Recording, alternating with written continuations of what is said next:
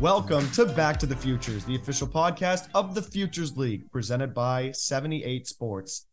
My name is Owen Shadrick. Thank you, everybody, for tuning in, whether you are watching or listening. This is season six of episode six of Back to the Futures. We hope that you've enjoyed our last five episodes and continue to listen for the rest of this offseason as we prepare for Futures League baseball. Roster announcements continue to flow in as the Vermont Lake Monsters have announced a number of returners including Wyatt Cameron and Francis Ferguson. We're excited to have those guys back. And the Futures League continues to dominate in the college baseball world. Make sure to tune in for that. We also continue to have Pete Wilk in our hearts as he battles brain cancer. The dig in for Pete bracelet link will continue to be in the caption below. On this episode, we have TJ Wachter, a former Worcester Braveheart who was at Fordham this season. He talks about Worcester last summer and his season so far at Fordham, as well as these many high schools and his journey throughout his baseball career. We can't wait for you guys to hear it, so we're going to get to this interview. Here is TJ Wachter. We are honored to welcome on our next guest here on Back to the Futures. He spent the 2022 season in Worcester with the Bravehearts and is currently doing his thing at Fordham University. It's TJ Wachter. TJ, how you doing today? I'm doing good. How are you?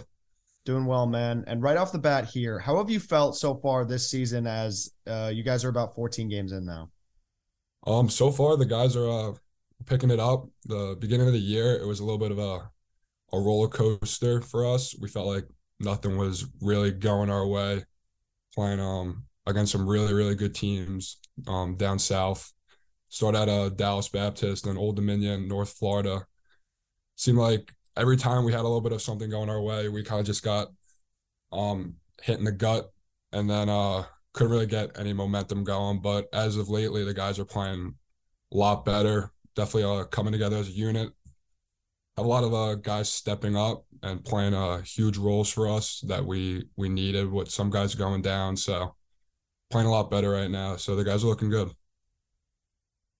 Yeah, it's always a slower start when you're you know you're coming off the off season. So it's good that you guys are, are sort of picking up now and trying to figure it out here. Yep, absolutely. And I mentioned off the top, this summer you played for the Bravehearts in the Futures League. What was this summer like for you overall?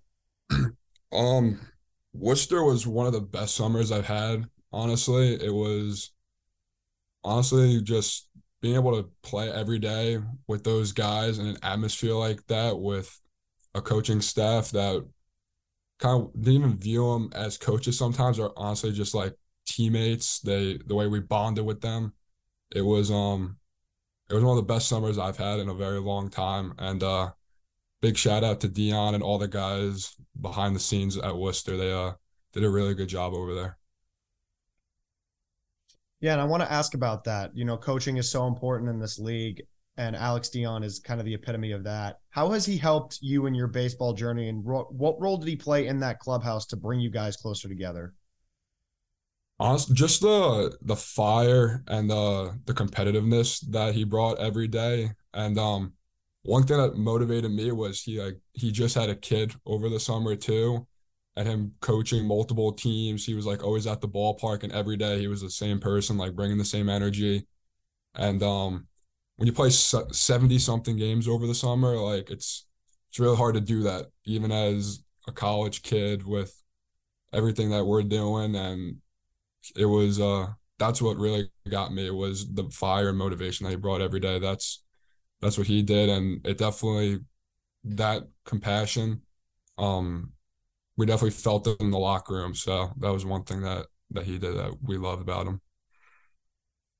Yeah, that's awesome. And, and balancing being a dad and a baseball coach is not easy. But as you said, you know, he had that fire and and passion for the game that, you know, you you see in a lot of coaches, but in specifically in him. Yeah, absolutely.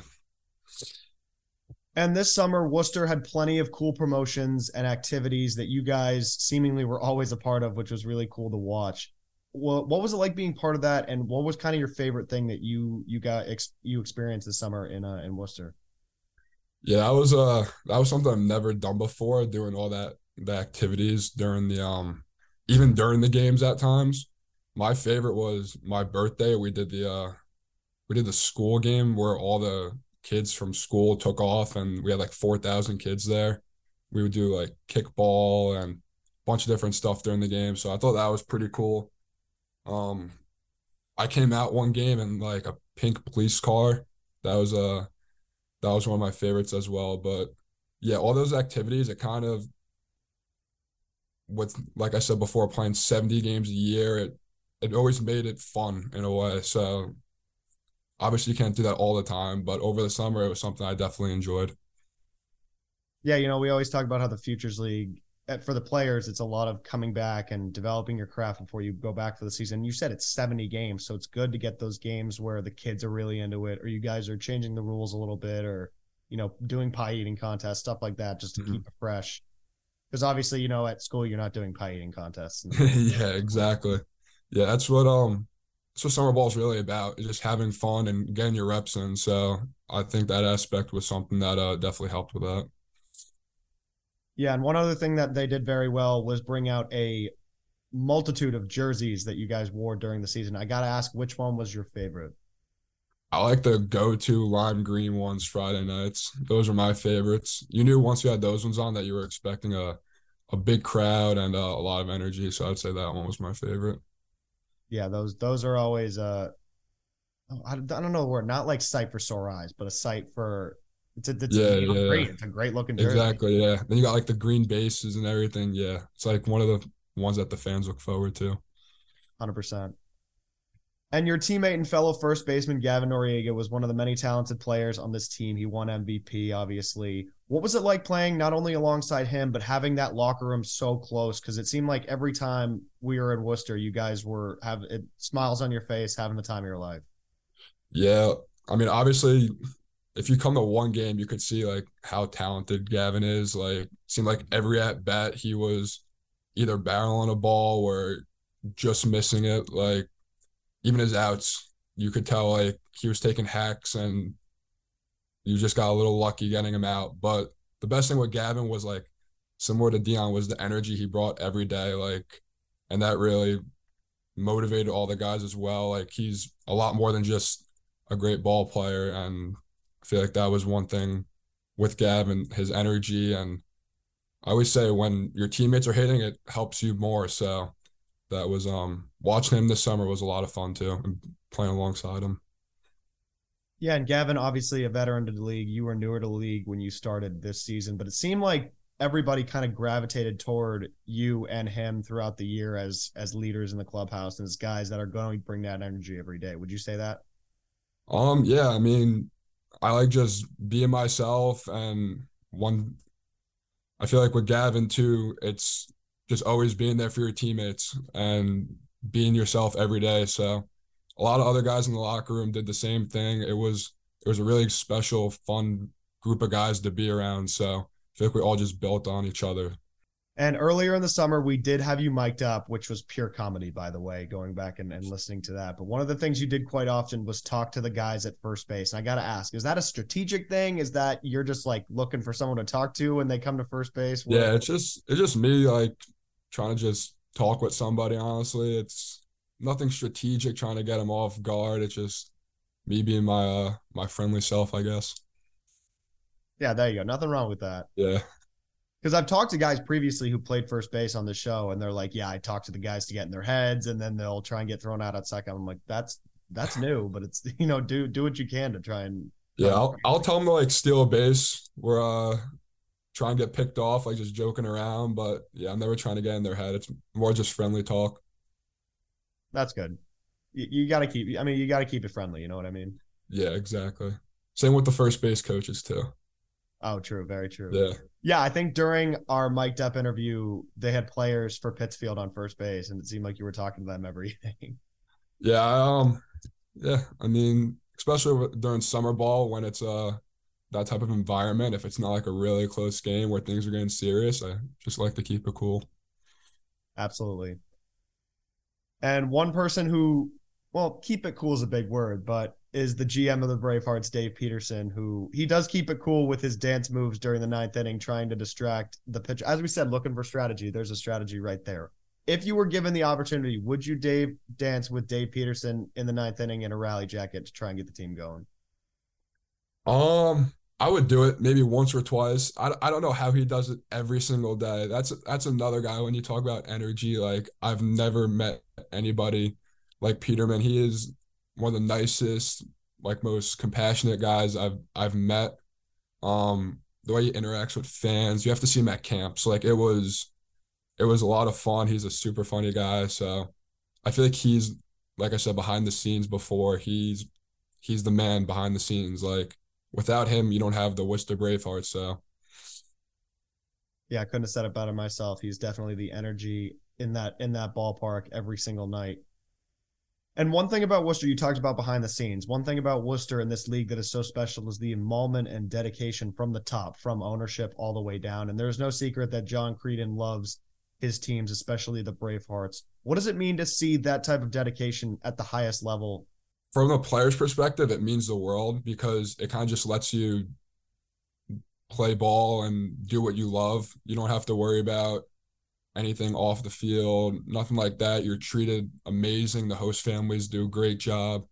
Um, you're treat even when you go out in public, um, a lot of people know who you are, and it's all because of them. Really, like we're just we're just college kids playing baseball, and they pretty much provide us a huge platform in Worcester, and I mean that's that's why Worcester is one of the greatest places to play. I feel like in the summer I haven't been many places playing summer ball other than travel ball in high school. But um the atmosphere and being able to like build relationships with fans because of it, because so many of them are coming to so many games. It's all just you gotta give all the credit to them. Yeah, it's you know they they do a fantastic job. And one thing I do want to ask about, you mentioned was host families, and it's something that seems like goes under the radar during the Futures League, but they're so important to everything that we do in mm-hmm. Worcester and across the league. It's people that care about the team and care about these players enough to host them for the entire summer. I just want to get your your shout out for your host family and for the host families around the Futures League. Yeah, I got to give a shout out to the Jaffe family. They they treated me so well this past summer. They're uh, such sweet people. Uh, I still text them all the time. I text Sam. I texted Sam a week ago about um school and how baseball is going with him. Um, they really just took me under their wing, and um, I mean, it's it's hard for a family like that to bring in someone that they've never met before to live with them. So when they do it and they're providing you with food and a home and and love, like it's I'm super appreciative of that. And uh, I mean, yeah, it's it's tough in the beginning going into a host family for sure, not knowing them, and I'm sure it's the same thing with the host family bringing the player. But it seemed like nearly right away I felt I felt at home, and that's the biggest thing that you could ask for. Yeah, we appreciate all of our host families and everything they do, and that's great that you know that they took you in like that. And and again, as you said it, they don't know you. They don't these guys mm-hmm. these families don't know these players, and they and they take them in and and treat them so well throughout the summer. So we could not be more appreciative. Exactly. Yep and I've asked this to a lot of the players on this podcast, and, and you will be no different here. How do you believe summer baseball prepared you for your season at Fordham? I would say the reps. I mean, playing 70 games against some pretty good competition. Um, just being able to see live pitching, playing in that competitive atmosphere, I would say that's definitely the biggest thing. Being able to get those reps against that level of competition on your bio at Fordham and at your time in Worcester, you played both first base and outfield. I'm just curious which one you are kind of more comfortable. Um, I would say I'm pretty comfortable at both. First base has been the position I've played for pretty much my whole life. But then once I got to high school and I got a little bit faster and not as fat, I started playing more outfield. And um, I would say I, I enjoy playing outfield more. Um, first base can get pretty boring, just catching balls from the infield and outfield. You got to throw people out and run down fly balls. And it's also new to me. So I feel like I'm taking a lot more time out there that and I'm enjoying it out there a lot more. Um, so I say I feel comfortable with both, but um outfield for for me right now is what I'm working on the most, what I'm playing more often. So when you like before the day is announced, I'm sure you know what position you're playing, kind of going into a new day on the on the field. But is there a mentality shift based on whether what position you're playing, whether it's outfield or first base? Um, no, not really. I mean, the pregame prep is a little bit different. I'm doing my infield stuff if I'm playing infield and outfield if I'm in the outfield. Um, just like my daily routine with the drills I'm doing during BP. I'll be up in the infield if I'm at first base, and then I'll be shagging if I'm in the outfield. So it's not anything too different, just a little bit different prep. Hold on, we'll get right back to Back to the Futures, but first, we want to share a message from our friends at 78 Sports. Do you have kids playing baseball or softball? We all know practice time is limited, especially here in New England, not to mention the cost of lessons and cage time can add up very quickly. Save yourself time and money by giving your kids what they need to work on their game at home. Our friends at 78 Sports can help you put together the perfect at home training setup. Whether you want to start small with just a tee and a net, or looking to set up a full cage with turf and a pitching machine, they have you covered. And I've used their stuff before, I've seen their facilities. They definitely cover everything. The team at 78 Sports design and install hundreds of at home and commercial sports training facilities. So let them help you find the perfect setup for your space. Visit the 78 Sports website at 78sports.com. That's S E V E N T Y, the number eight, sports.com. For a limited time only, by just mentioning Back to the Futures, you'll receive a 10% discount off your order. That's S E V E N T Y, number eight, sports.com. Now, back to your regularly scheduled programming. And we're recording this on Tuesday, so we're a couple days after it has wrapped up. But the World Baseball Classic is going on right now, and it wraps up this week. And what an incredible tournament it has been. I'm sure you've been following. How important do you think that is to baseball and, and growing the game? Because people always say that baseball is a dying sport, but based on that, the attention that this has got, it doesn't look like it's dying anytime soon. Yeah, I would.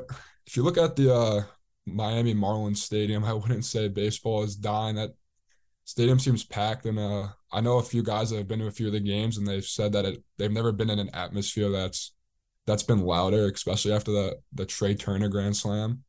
So um, yeah, I think it's huge for baseball seeing different fan bases from around the world coming together and and cheering on all these MLB superstars and guys from overseas. So yeah, I would say it's uh it's a lot of fun to watch and it's definitely good for the game. Yeah, it's great for the game for sure. And transitioning to your time at, at Fordham, you're now a sophomore.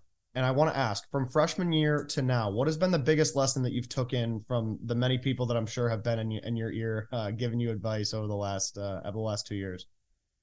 Um, I would just say being consistent with um everything you do and mentally being um mentally is being on top of your game. Like you have to have a routine with everything you do between the schoolwork, the baseball stuff, the social life, everything comes into play. And with baseball, especially at the D1 level, it's it plays such a huge role in your life.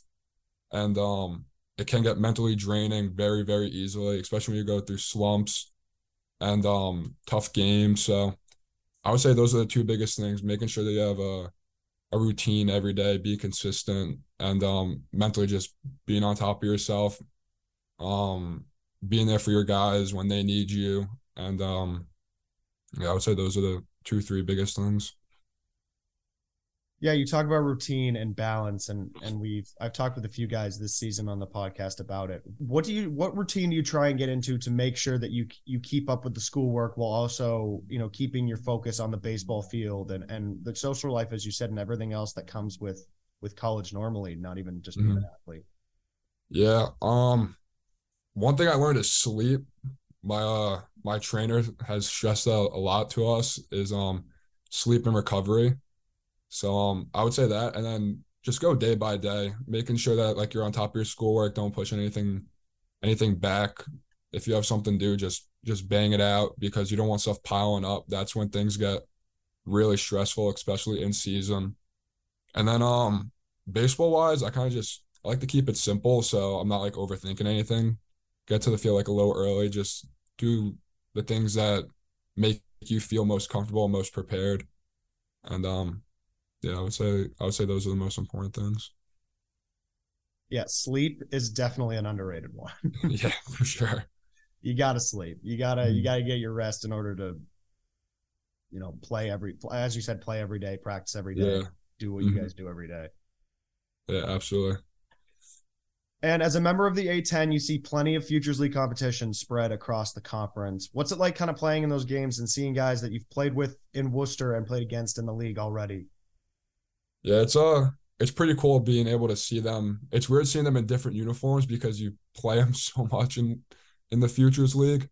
But it's cool seeing um a lot of the guys, a lot of them are succeeded and really tearing it up. So um shout out to all them, all the guys from the from uh the Futures League. It's um it's really cool actually being able to see them and um seeing them do well. Yeah, and one thing about the Futures League is the fact that it's not just D1 guys competing during the summer. It's D1 through D3 and just an, an immense competition all the way through. So, what is it like being a D1 player and having the opportunity to play against these D D2 D3 guys in the Futures League? Um, it's pretty cool, but um, we don't even we don't even really view it like that between the D1, D2, and D3 guys because there's guys that are D3 that are one of the are some of the better guys in the league. Where if you you're facing the guy and you're like, oh yeah, this kid goes to a D three school, but he's still throwing upper 80s and spinning the ball really well. It's actually even more impressive. So I would say that's honestly something that's pretty cool. Is you're when you hear from coaches, there's talent everywhere, and then you finally see it. I feel like the Futures League was the first place I saw it personally. I would say it's actually uh, it's actually really really cool. Yeah, and all these guys that are I've talked to guys from D2, D3 and, they say the same thing. It, it's great to fate like it's they obviously take pride in being part of D2, D3s, but it's awesome to get have the Futures League as an opportunity to face everybody from every division and it's just baseball in its simplest form. It's not Yeah, that's spot on. School. Yeah. Yeah, you're spot on there. Yep. And we mentioned conference play. It's coming up for you guys. What do you have to do to compete in the A10? Um, biggest thing is just every team is good. Every team is good. It's not like in the A10 we have some teams that are significantly better than others, where teams that are going to be a breeze. So you got to uh eliminate like the the errors. I would say the free bases That's one thing that um we stress a lot at Fordham that we keep tally of. The free bases, errors, stuff like that, because that's where that's where you're really going to get beat because the the talent level, it's not like there are guys that are going to come out and hit 10 home runs a game where below mid 90s by you. Everybody's pretty similar in the A10. So um just gotta teams that are hot end up going a long way. And um I feel like right now where Fordham is, we're in a very good spot going in the A10 play. So so just keeping keep doing what we're doing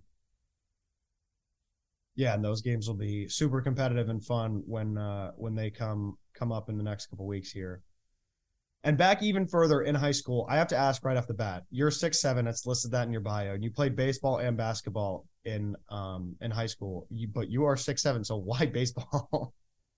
um, just what I've loved most. It's what I've been playing my whole life, and um, I guess I'm a little bit better at baseball than basketball too. So I guess that's just the route that uh I took. So I I do miss playing basketball. Still, uh, my roommate he played basketball in high school too. He's a thousand point scorer in New Jersey, and he'll he'll chirp at me and tell me to get my basketball shoes out and play him too. But uh, I would just say that's what I love more playing baseball over basketball.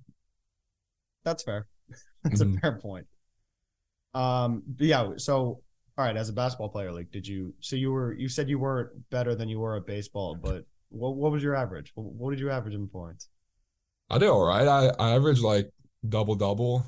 There you like go. 12, 12 points, ten boards. Nothing nothing too crazy.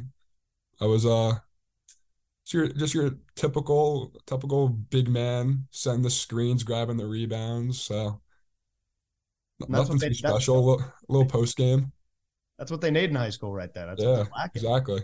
Before we return to Back to the Futures, we want to share a message from our friends at Zorian Bat Company.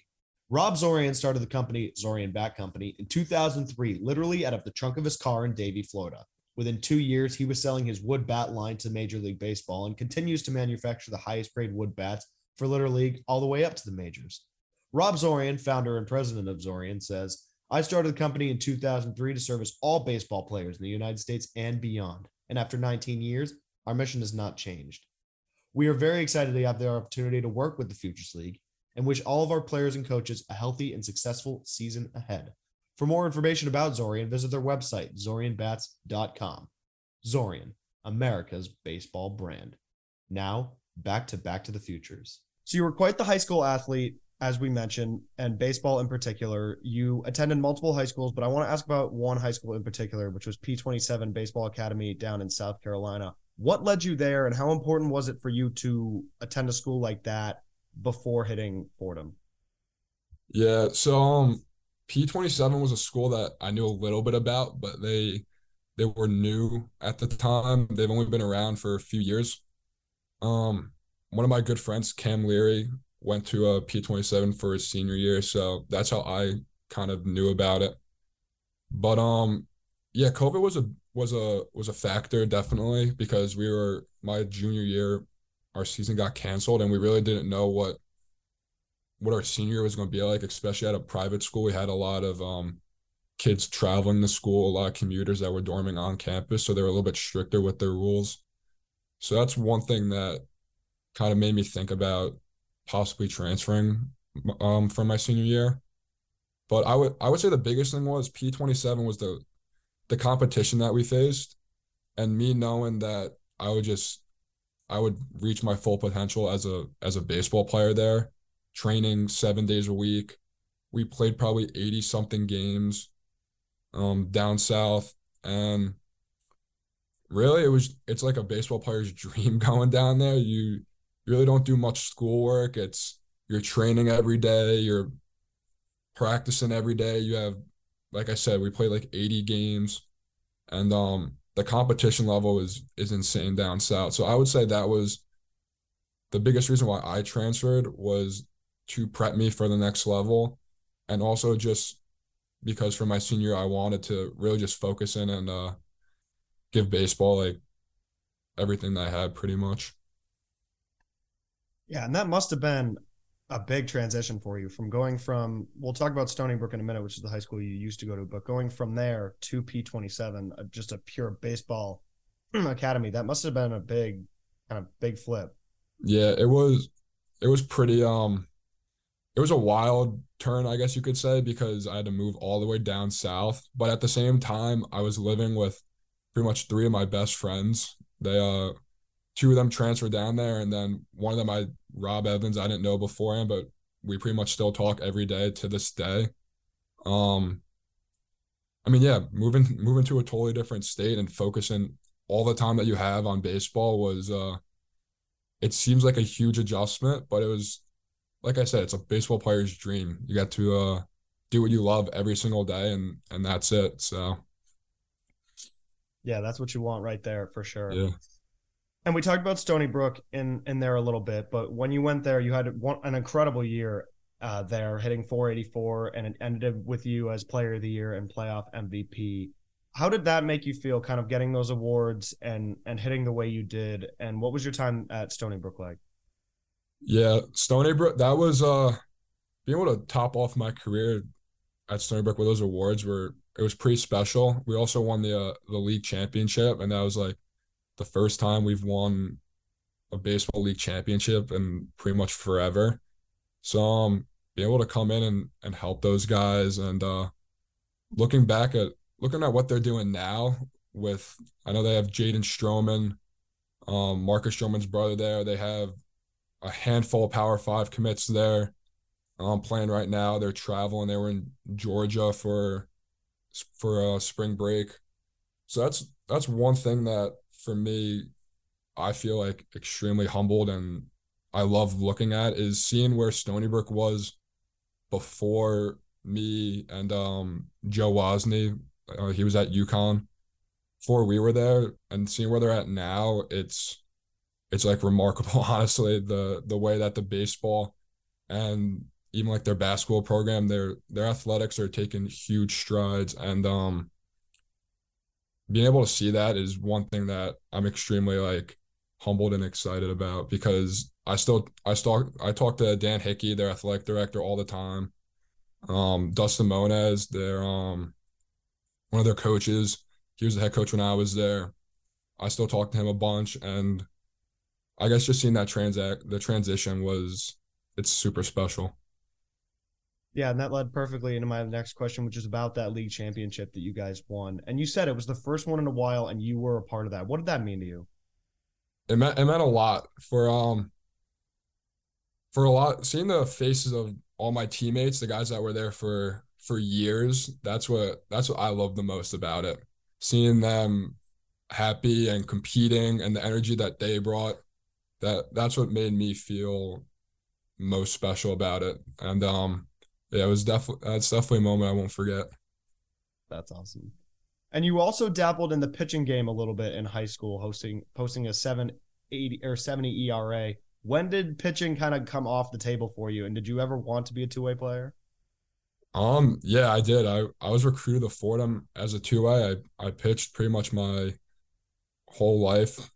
Started at 13. And then um I slowed down a little bit my senior year when I went down south. That was mainly because we had like 20 something dudes thrown in the 90s. So I really didn't I didn't really need to pitch a whole lot. But um yeah, I came into Fordham. I, I even pitched at Fordham. I um through my freshman fall and then I ended up breaking my hand. So I kind of shut that down and then I pitched again this fall and then I ended up tearing I have a slap tear in my shoulder right now. So I um I'm doing rehab and stuff with that right now. So I can only play the field I can't pitch. So um yeah, I was recruited as a two way and I threw at Fordham too, but I just haven't got around the throne pretty much in game. And I really don't know what I'm gonna do with pitching in the future now that I've gotten hurt. But um yeah, we'll see. So you said that in your shoulder, does that affect hitting and feel? So you said it doesn't affect fielding. Does it affect hitting at all, or is that just um no? It doesn't affect hitting. So I have a. It's actually pretty common. I have a I have a slap tear in my shoulder, and then um I uh I pretty much had to just get a cortisone shot and I'm on like medication to help with my inflammation because the inflammation is what is um giving me the pain when I throw. But I've been throwing the last two, three weeks and I'm doing outfield stuff now and I still have the tear in my shoulder, but because of the rehab and the treatment I'm doing, I I don't feel any pain. So yeah, that's good that that's not affecting your hitting, obviously, with the season being where it is. Yeah. yeah. And I got a couple more questions before we wrap up here, sure. and including this one. What has been the most influential part about summer baseball for you, whether it's something you learned or something you experienced in Worcester this past summer? Because I know you've been a part of multiple summer baseball leagues as well. I would I would say the fans at Worcester. Um, pretty much every game you're having people come up to you. They they know they know who you are. Um, they know your name. They're always asking for autographs and pictures. Running camps and um, being around all the guys, even like meeting parents, and they're like, "Oh, thank you so much for for everything you do."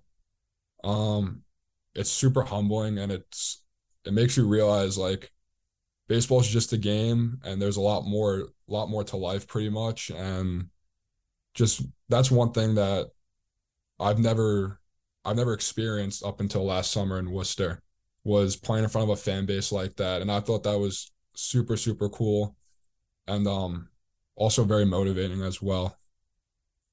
Yeah, that's awesome. And final question here, what is your favorite all-time baseball memory? Winning Cooperstown Dreams Park, for sure. I was 12.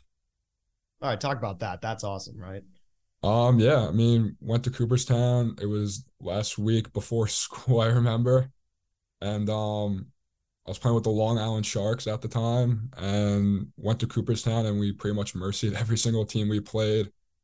And um yeah, I pitched in the championship threw a one hitter, I believe, and I hit two home runs and we ended up mercy we beat the team by like 12 runs in the championship too and the stadium was packed and as a 12 year old that's like the ultimate like baseball dream like that's what every kid wants to do is go to Cooperstown and win it. So being able to go there and pretty much absolutely destroy it with all those guys I've been playing with for years, that was that's by far the greatest baseball memory I've had. Yeah, that's fantastic. That's that's one for the ages right there. Yeah. TJ, this has been great. Thank you so much for joining us today. Best of luck with everything going forward at Fordham, and we look forward to hearing from you soon. Thank you so much. Thank you for having me on. Of course. And this has been season six, episode six of Back to the Futures, the official podcast of the Futures League. We have new episodes coming out every Thursday. Be sure to subscribe to our podcast. We're on Apple Podcasts, Spotify, SoundCloud, and YouTube. Thanks for tuning in. We'll see everyone soon.